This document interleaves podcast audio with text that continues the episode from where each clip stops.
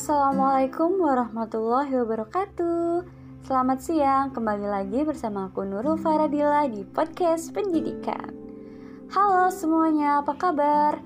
Semoga baik-baik aja ya Pada masa pandemi ini, kalian punya kesibukan apa nih? Apakah sibuk dengan tugas? Atau mungkin yang lainnya? Walaupun kita di rumah aja, tetap usahakan melakukan kegiatan yang produktif ya. Seperti kita nih membuat podcast yang semoga bisa bermanfaat untuk kalian semua. Oh ya, ngomong-ngomong, kali ini kita mau bahas apa ya enaknya? Gimana kalau obrolan kali ini kita bahas seputar pelajaran? Kira-kira pelajaran apa ya? Hmm, kalau kita bahas bahasa Indonesia gimana nih teman-teman? Kita bahas tentang seputar puisi. Wah, seru ya. Oke, sebelum aku mulai bercerita, aku mau kasih tahu contoh puisi nih teman-teman. Simak baik-baik ya. Yang membatu wangimu adalah sebuah mesin waktu.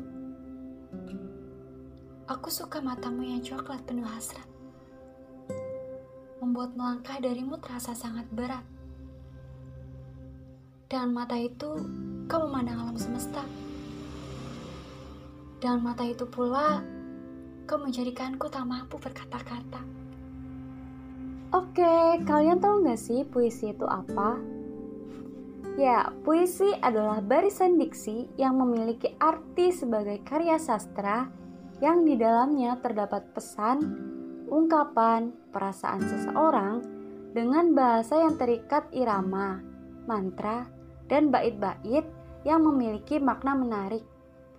Dalam bahasa Yunani, puisi disebut dengan poio yang artinya tertulis. Kalian tahu nggak sih ada berapa jenis puisi? Ya, puisi terdiri dari dua jenis, yaitu puisi lama dan puisi baru. Baiklah, sebelum kita bahas mendalam tentang puisi, aku mau nanya nih teman-teman. Apa sih ciri puisi baru dan puisi lama? Kira-kira apa ya menurut kalian? Oke, langsung saja kita bahas ciri-ciri puisi lama dan puisi baru. Ciri-ciri puisi lama yaitu yang pertama, nama pengarang tidak diketahui. Yang kedua, umumnya merupakan puisi rakyat. Yang ketiga, hanya berupa lisan.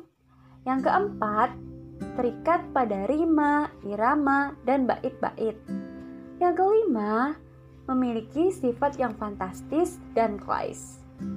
Seperti yang kalian ketahui bahwa contoh dari puisi lama yaitu pantun, gurindam, mantra, dan yang lainnya. Puisi juga memiliki jenis-jenis loh teman-teman. Apa sih jenis dari puisi lama menurut kalian? Ya, tentunya puisi memiliki jenis yang sama seperti pantun, yaitu memiliki sajak AB-AB yang terdiri dari empat bait. Kemudian, syair juga termasuk dalam puisi lama yang terdiri dari empat bait, namun memiliki sajak AA-AA. Sebelum kita lanjut ke puisi baru, Aku mau nanya nih teman-teman. Kira-kira ciri-ciri dari puisi baru itu apa ya? Ya, ciri dari puisi baru adalah yang pertama, nama pengarang diketahui. Yang kedua, bersifat bebas dan tidak terikat. Yang ketiga, berbentuk lisan dan tulis. Yang keempat, memiliki majas yang berubah-ubah.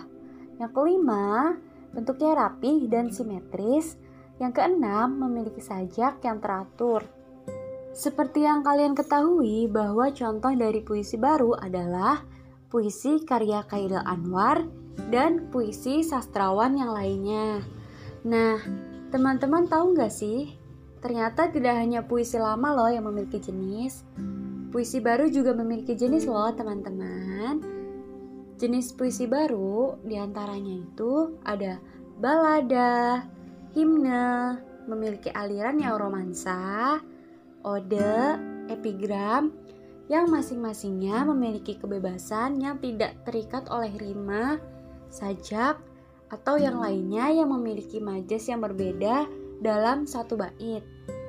Kira-kira apa ya majasnya? Ya, benar sekali teman-teman. Ada majas personifikasi, hiperbola, dan majas lainnya. Nah, sebelumnya aku mau nanya lagi nih sama kalian. Kalian udah pernah membuat puisi belum? Menurut kalian, unsur apa aja yang terdapat dalam puisi? Nah, mari kita bahas sama-sama unsur-unsur puisi. Yang pertama, menentukan tema. Yang kedua, perasaan atau rasa. Yang ketiga, nada dan suasana. Yang keempat, pesan dan amanah. Baiklah, kita sudah sampai di akhir podcast nih teman-teman.